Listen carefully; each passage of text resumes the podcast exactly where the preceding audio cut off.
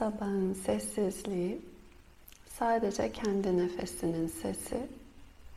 İlk duyduğu insanın bir meditasyonda ve peşi sıra zihninden geçen belki niyetli ve bilinçli ilk düşünce herkese huzur ve barış.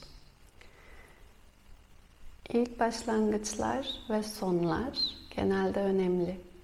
Çünkü zihin başlangıcı ve son anı unutmuyor, hatırlıyor.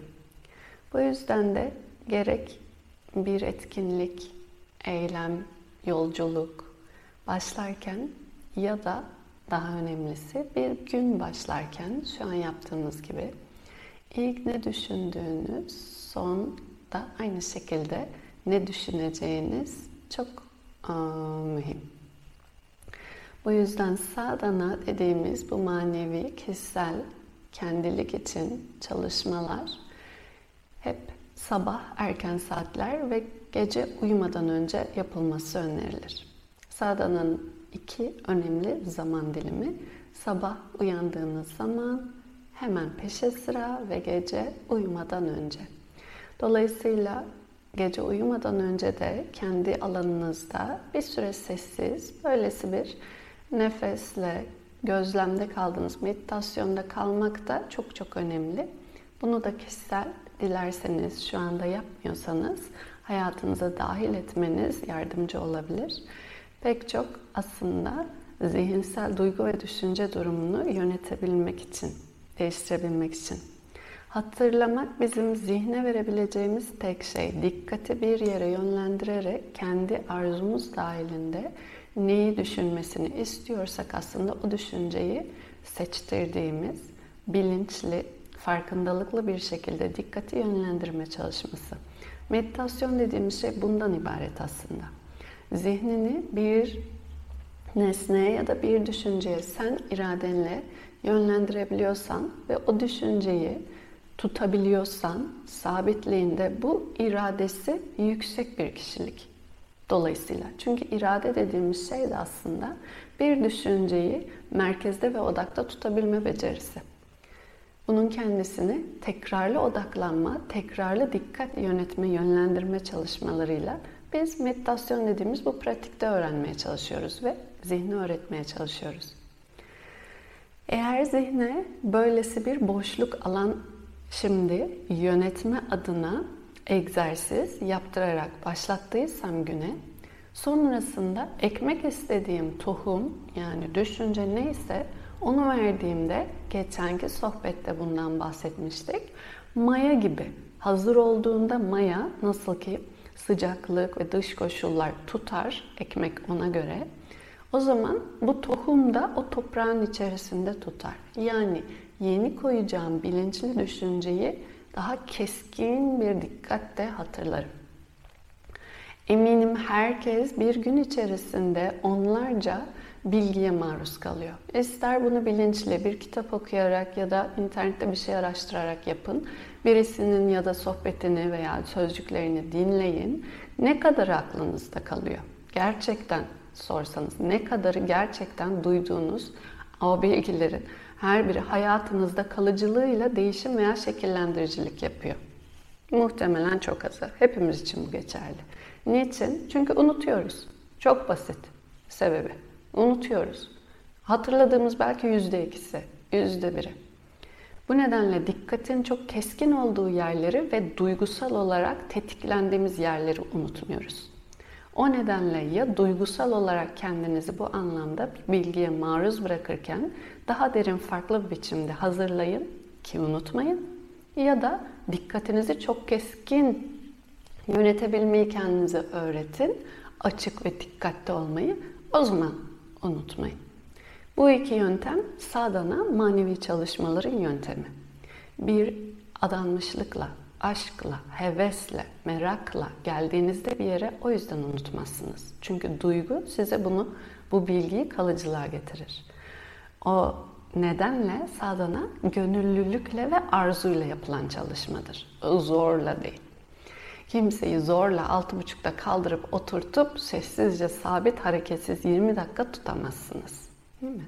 Bunu insan bir sürü başka şeyde zorla düşündüğünüzde nasıl yaparken bu tarz bir şeyde yapması mümkün değil. Bunlar kendimize en azından hatırlatıcılar olabilir. Niçin? Çünkü unutmak istemediğimiz bilgiler varsa onları bilgeliğe dönüştürmek diliyorsak çünkü unutulmamış, sindirilmiş, ete kemiğe bürünmüş bilgiye bilgelik denir. Diğeri birinin bilgisidir. Bize borç sadece emanet edilmiş.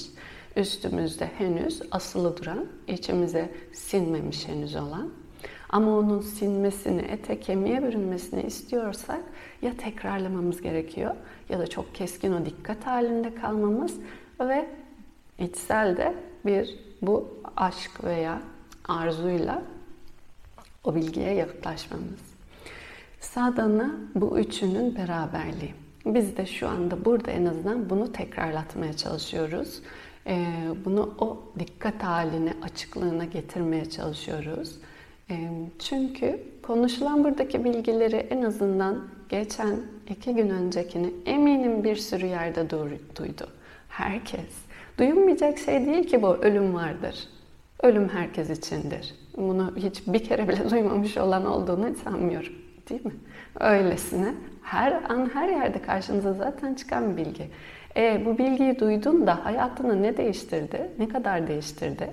Çünkü bu bilgiyi duyuyorsan, bu bilgi gerçekten işliyorsa bu o kadar ağır, etkili bir içerik ki bir sürü şeyi aynı yapmana sebep olamaz. Farklılaşman gerekir. Farklılaşamıyorsa o zaman bilgi sadece dışarıda bir bilgi. Evet duyduğum bir şey. Evet güzel, hmm, etkileyici. Ama hayatına gerçekten dokunduğu yer daha başka bir boyut. O yüzden onun adı bilgelik olmaya başlıyor. Bu demin dediğimiz o üç ilkeyle beraber olunca. Bu anlamda da en azından hani bundan sonra veya bu anda böylesi daha derin bir şeyin içimize işlemesini istiyorsak halimiz, onunla kurduğumuz ilişki, o duygunun derinliği, dikkatin açıklığı, keskinliği ve ne kadar tekrar tekrar tekrar tekrar kendime hatırlattım. Yoksa unutuyoruz. Sadana tekrarlı, istikrarlı, kesintisiz, arzu ve aşkla yapılan çalışma.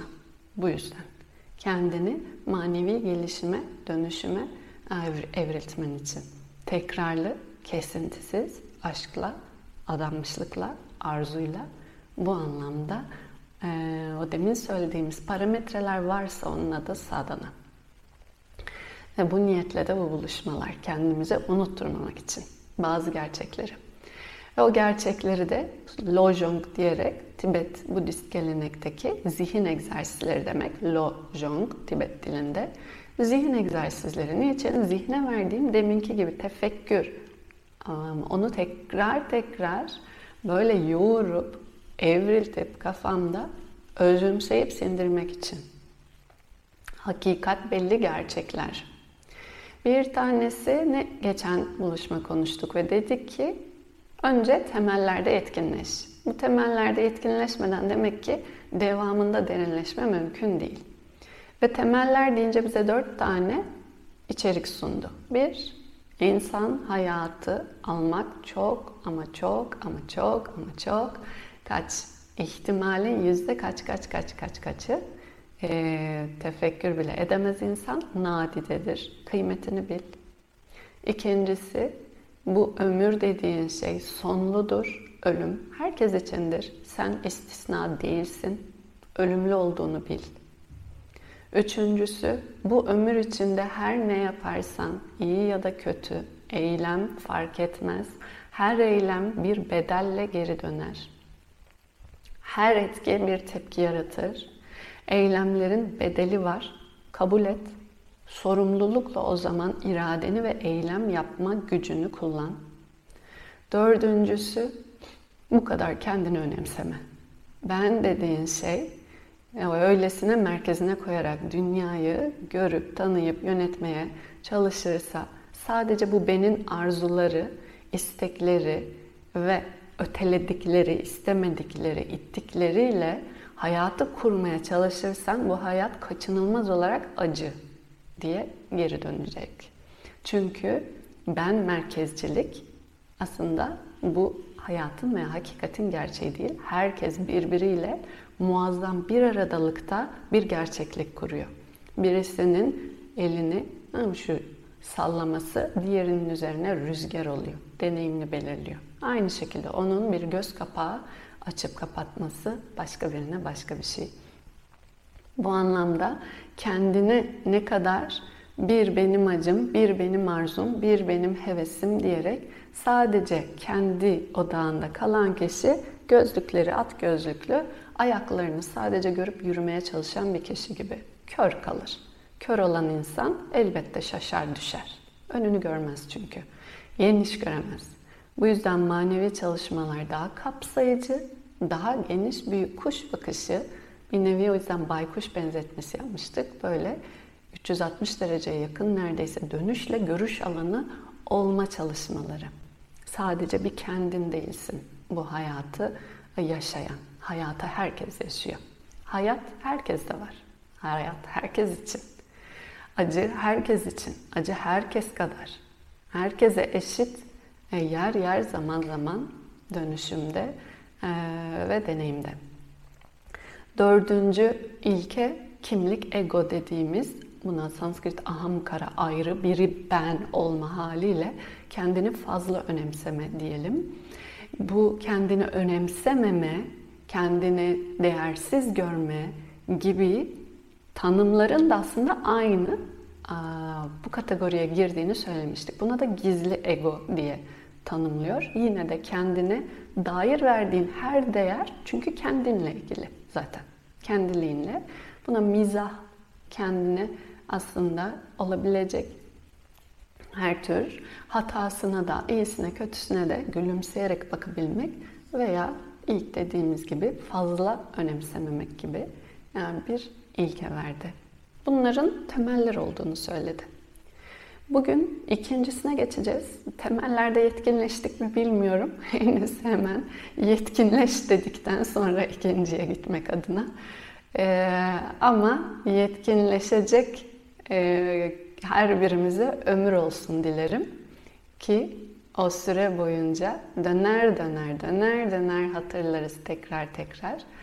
Bu nedenle sadana tekrarlı çalışma. Burada bu buluşmalar bitse bile ya da bir gün buluşmuyor olsak bile bu o gün bunları hatırlamıyoruz demek değil ya da hatırlamayacağız.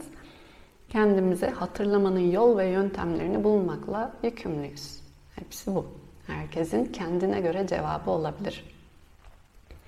İkinci slogan, ikinci ilke diyor ki aslında devam ediyor bir yandan da bağlantılı e, tüm deneyimlerin bir rüya olduğunu bil.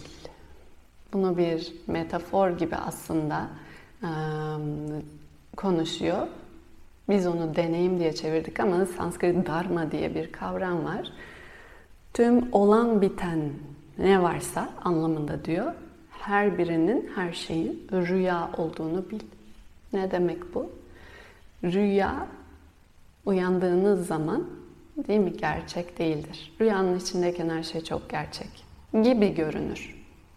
Ama çıktığınızda ondan gerçek olmadığını idrak edersiniz ve önemini kaybeder. Tüm deneyimlerin rüya olduğunu bil diyorsa size gelmiş geçmiş, başınıza gelmiş ne deneyim varsa hepsi geçici. Merak etmeyin. Hem merak etmeyin hem merak edin. Çünkü her şey geçiciyse şu anda yaşadığınız, bu kadar da önemli saydığınız her şey de geçici. Tıpkı dün çok önemli gibi görünen her şeyin geçip gidip bitmiş olması gibi. İnsan bir ömür içerisinde kaç kere doğup doğup ölüyor? Kaç kere? Yaşı daha geç olanlar daha çok diyecek tabii ki.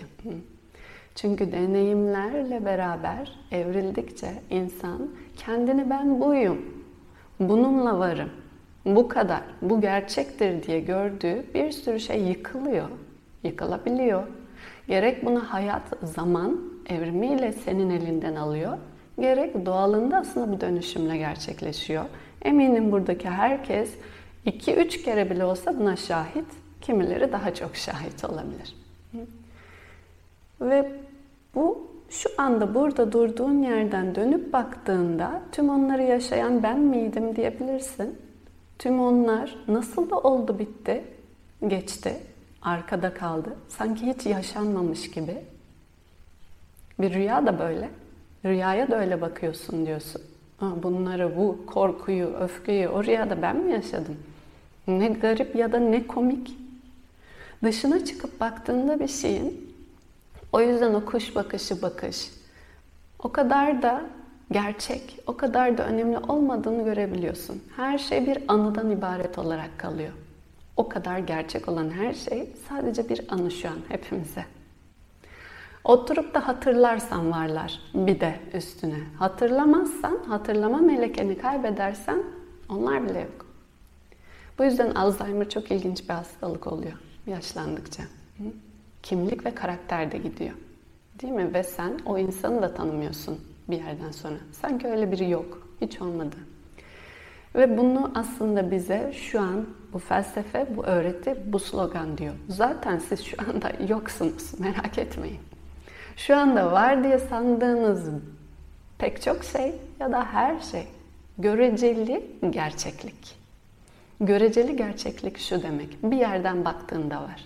Mutlak gerçeklik her yerden baktığında var olan ise o zaman mutlak gerçek değil. Sadece tek bir yerden baktığında şu gün, şu an, şu zamana bir gerçek. Bugün yaşadığın öfke, bugün yaşadığın korku, dün yaşadığın umutsuzluk, çaresizlik ya da sevinç. Oh, neşe, ne güzel. Bir şeyler benimle, bende sahip oldum ya da elde ettim dediğim bir şey varsa bile. Bunun kendisine uyanırsanız rüyadan uyanırmışsınız. Size bunu söylüyor slogan. Bu yüzden rüyadan uyanmak istiyorsa meditasyonun kendisi gözler kapalı gelen geçeni izlerken ve gözümüzü açtığımızda günaydın diyoruz birbirimize. Uyandık yeni. Orada o uyku haline benzer metaforla gelen geçeni izleyen olduğunu ve onlardan bağımsız bir gerçek olduğunu, gerçek gibi gördüğün tüm düşüncelerin, hislerin ise geçici olduğunu bir yerde fark etme hali. 20 dakika boyunca yaptığımız. Yaşadığın bacaktaki bir acı olsun. Bir süre sonra geçiyor. Sırtında bir kaşıntı olsun. Geçiyor. İçinde yaşadığın bir kaygı olsun. Geçiyor. Ya da huzur, mutluluk gibi bir şey bile olsun. Geçiyor. Tüm his, tüm duyum, tüm deneyim. Deneyim dediğimiz şey zaten içeride, zihinde olan bir şey. Dışarıda deneyim yok. Kelimenin kendisi deneyim zaten öznel bir kavram. Bu yüzden de senle ilgili, benle ilgili, hepimizin tekilliğiyle ilgili. Dışarıya baktığımda diyelim ki birisi ağlıyor. Bunun yarattığı cevaba ben deneyim diyorum. Ağlamanın kendisine değil. Burada eğer bir empati veya acıma ya da işte hüzün veya tarafsızlık her ne oluyorsa bunun içinde onun adı deneyim. O zaman kendine dön bak ki içeriğine biz duygu düşünce diyoruz daha özet o deneyimlere. Tüm duygu ve düşüncelerin gelip geçtiğini göreceksin. Meditasyon bunun ispatlandığı zaman dilimi.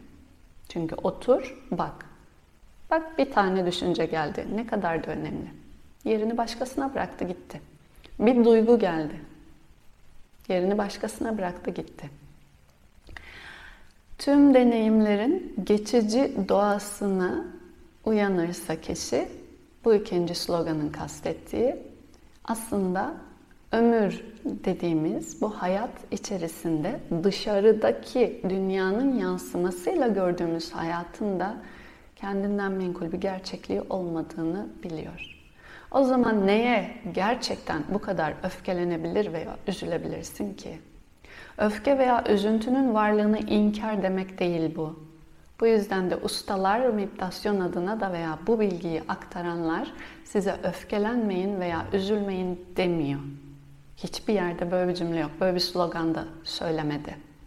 Ama dedik ki öfkenin de, hüznün de, kederin de, kaygının da, aklına gelen binlerce ne kadar düşünce varsa da hepsinin geldiği gibi gideceğini de bil. Doğası geçicidir, duygu ve düşüncenin. O zaman bu duygu veya düşünce geldiğinde içinde olabilirsin ama içindeyken içinde olmazsın. Paradoks orada, bilgelik orada. Öfke gelir ama sanki bir seyirci gibi dokunur, içine işlemez. Geçip gider. Kaygı gelir, içine işlemez. Sadece onun kaygı olduğunu bildiğin yerde, geçiciliğini bildiğin yerde ne kadar çok zaten kaygılanabilirsin. Bir şeye ne kadar çok ağlayabilirsin. Böyle ağlarsın, şöyle ağlarsın, öyle ağlarsın, böyle ağlarsın. Her ağlayışın ama diğerinden başkadır. Bunu da fark ettiğinde aslında o başkalığında değişkenliğini zaten yine kendimize ispatı. Tüm deneyimlerin bir rüya olduğu, rüya daha vurucu bir cümle, kelime, geçicilikten ziyade. E, zaten o temellerden dördüncüsü de kendini gösterir. İkincisi de hayatın sonlu olduğunu bilmek, geçicilik. Ve dördüncüsü de kendini bu kadar önemsememek. Tüm deneyimlerin bir rüya ve geçici doğası olduğunu bildiğinde içinde olduğun duruma bu kadar çok yapışıp tutunmazsın. Bu kadar kendini, içindeki arzuyu veya arzusuzluğu da bir şeye karşı nefreti, arzusuzluk derken önemsemezsin. Önemsersin ama önemsemezsin. Önemsememek burada yanlış anlaşılmasın, boş vermek demek değil. Kendinden minkul bir varlığı olmadığını idrak etmek. Yani burada izleyenle bu var. Tüm diğer değişkenlerle o var. Ve o da geldiği gibi geçip gitmeye mahkum. Her şey gibi. Her şey gibi. Her şey gibi. Tekrar tekrar insan kendi bunu hatırlattığında her şey gibi bu cümlenin kendisinin aslında verdiği biz huzur ve barış dileyerek açtık sabahı bir dinginlik, içsel sükunet veya huzur hali var. Bir kişiye daha usta veya bilge gibi gördüğümüz belki insan sorabilir nasıl öfkelenmez ya da nasıl kaygılanmaz. Kendimiz için düşünelim. Öfkelenmediğimiz anlarda öfkemiz varken tutmayız. Bu baskı değildir. Öfkelenmek için sebep bulmayız.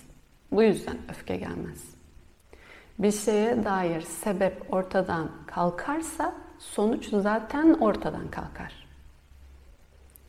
Şu anda muhakeme ile bu sloganlar ve ilkeler bize bu sonuçları ortadan kaldıracak sebebi sunmaya çalışıyor. Eğer deneyimin veya duygunun, düşüncenin, doğasının geçiciliğini idrak ederse kişi geçici olan bir şeyle ne kadar savaşabilir, itişebilir, direnç gösterebilirsiniz ki? Bunu idrak ederseniz, dilden değil, kalpten. Dolayısıyla o duygu zaten gelmez. Buradaki püf noktanın o zaten de olduğunun altını çizmeye çalışıyorum. Yoksa bazen böyle sorular oluyor. E, böylesi bir insan hiç mi öfkelenmemiş? Hiç mi ya da kaygıya düşmemiş? Düşmüş. Elbette. Öfke de gelmiş olabilir. Ama ardındaki bu muhakemeyi daha derin kendi içinde yaptıysa deneyimle, hayatla, benle, benlikle farklı bir sorgulamaya içinde evrilttiyse o zaman ona vereceği zaten kendiliğinden, içinden gelmemiştir. Bu anlamda e, tüm bilgi şu anda yaptığımız gibi ki meditasyondan sonra olduğu gibi zekamıza, muhakememize hitap etmeye çalışıyor. İdrak etmediğimiz bir yerde eylem, davranış biçimimizi değiştiremeyiz. Değiştirmiyoruz. Ateşin gerçekten yaktığını idrak ettiğinizde zaten doğalında elinizi ateşe yaklaştırmazsınız. Ya da ateşin yakıcılığını bilerek onunla iletişime geçersiniz. Çakmağı şöyle tutarsınız, kibriti böyle tutarsınız. Size diyor ki her şeyin değişken olduğu bu dünyada. O yüzden ona yalan dünya denmiş. Ağzımız yalan dünya diye türkü söylese bile kalbimiz gerçekten bunu deneyim içinde biliyor mu? Onu sorgulatıyor bize. Böylesine kendinden menkul, geçici, gerçekliği olmayan, geçicilikte olan bir dünyada, tüm deneyimlerde e, verdiğin cevap aynı kalabilir mi?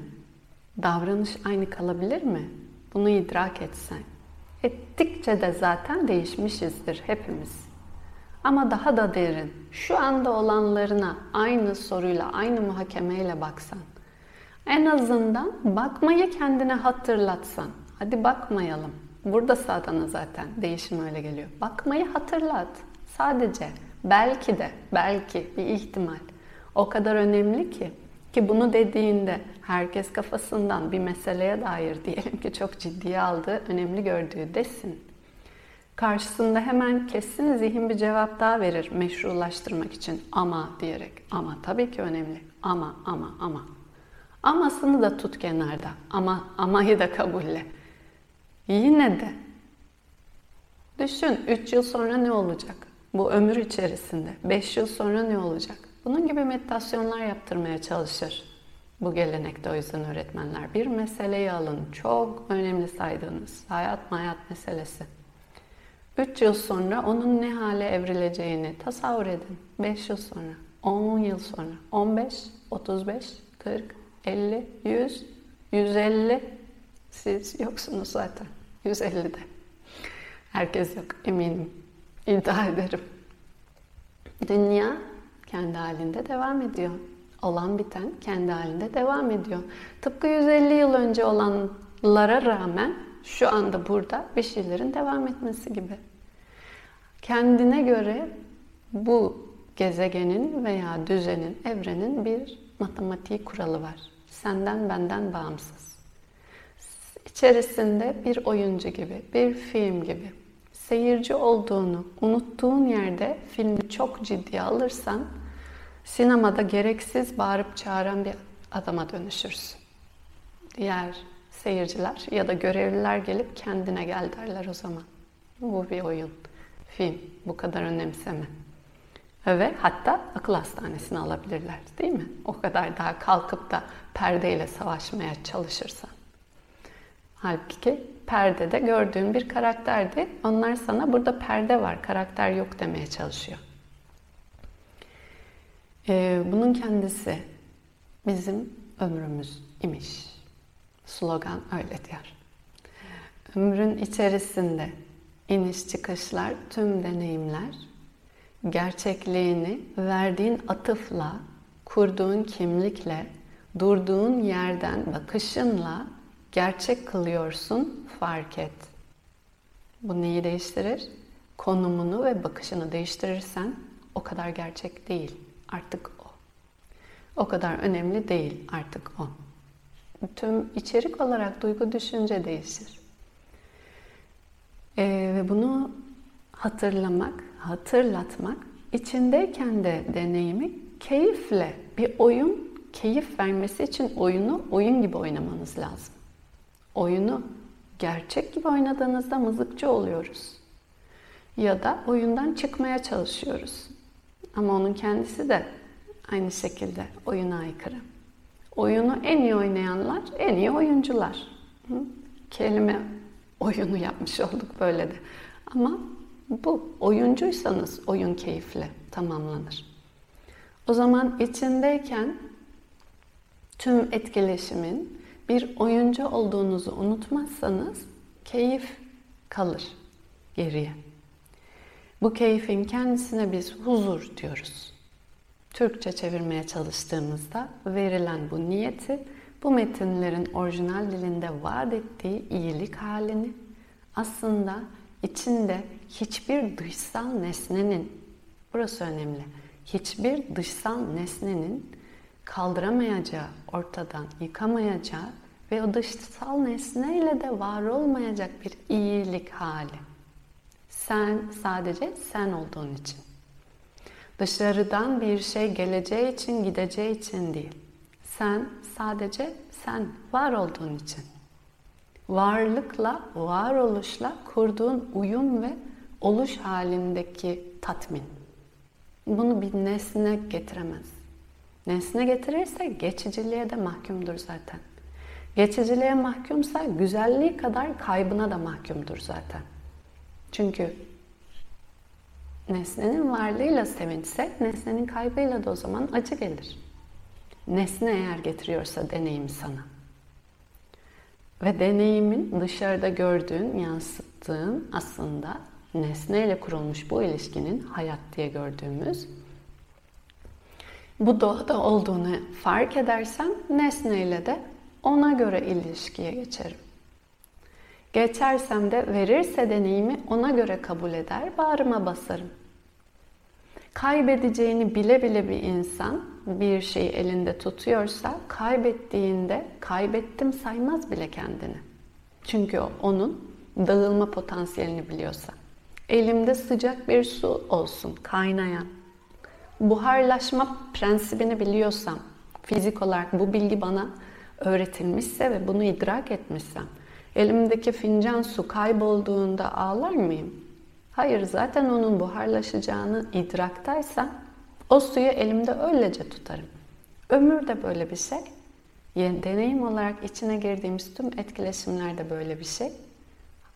Özetle bize diyor ki ben diye kurduğun kimlikle gördüğün dünyayla etkileşimde ne varsa böylesi buharlaşan bir su gibi. Rüya o doğada. Bunun gerçekliğini bilirsen o zaman bu suyu atman gerekiyor demek değil. Bu buharlaşacak bir şey elimde ne işi var demen gerekmiyor. Bunu daha önce Bhagavad Gita sohbetlerinde çok konuşmuştuk. E, tam olarak burada da aynı mesele ele alınıyor. Elinde kalabilir. Çünkü atmak da bunu aynı şekilde o kadar gerçekliğini inkar etmek. Her şey geçiciyse ne anlamı var burada olmamın? Terk ederim o zaman bu dünyayı. Bu da dünyanın gerçekliğinin hala inkarı. Sen bu gerçekliğin içerisinde daha gerçek bir şeyi sor. Bunu sorgulatıyor. Dünya ve hayat dediğin şeyden daha gerçek bir şey.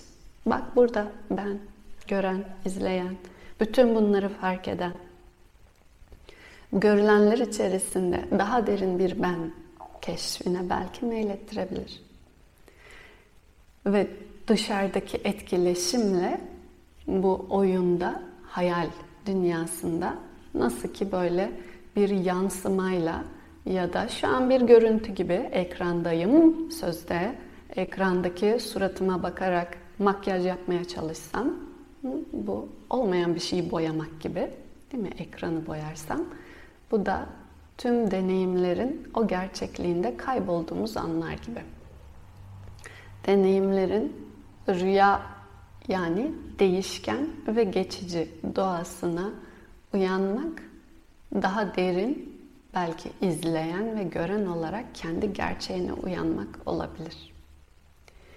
Hatırlattığı ikinci prensip tüm bu değişkenliğin içerisinde, belirsizliğin içerisinde hayat dünya diye gördüğüm dışarıdaki gerçeklikten daha öte, daha derin bir gerçekliğin belki keşfinde, varlığında huzur, tatmin, iyilik, denge ve mutluluk diyeceksek buna koşulsuz bir nesneden bağımsız bulabilme keşfi ve şansı.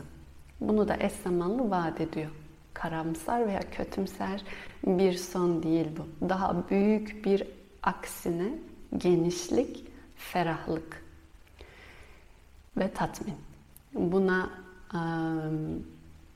bir yerde biz huzur ve barış herkese dilerken bunu diliyoruz. Bilsek de bilmesek de. Huzurun ne olduğunu kendimize en azından belki şu an sormuş olsak da ya da daha derin soracak zamanlarımız varsa da. İdrak için bizi götürecek günlerimiz varsa da. Bugünün sloganı tüm deneyimlerin geçici doğasını kabul et. Her şey bir rüya. Dün olup biten nasıl ki sadece bir anıdan ibaret, bugünün de emin ol yarın anıdan ibaret olacak. Dolayısıyla o son nefeste bir anıdan başka bir şey kalmayacak geriye. Ne var o zaman gerçek olan? Şu an şu an gerçekliğini biliyorsan şu anı hayal olan doğasını bilerek gerçekliğinde yaşa. Bu gerçekten büyük bir yaşama sanatı. Meditasyon da bunu öğretmeye çalışıyor. Aynı zamanda bu arada. Herkese güzel, yine farkındalıklı, gelip geçen deneyimlerinin içerisinde oyuncu olduğunu unutmadığı bir gün dilerim. Oyun keyifli olsun ama oyun olduğunu da unutmayalım. Hoşçakalın. Görüşmek üzere.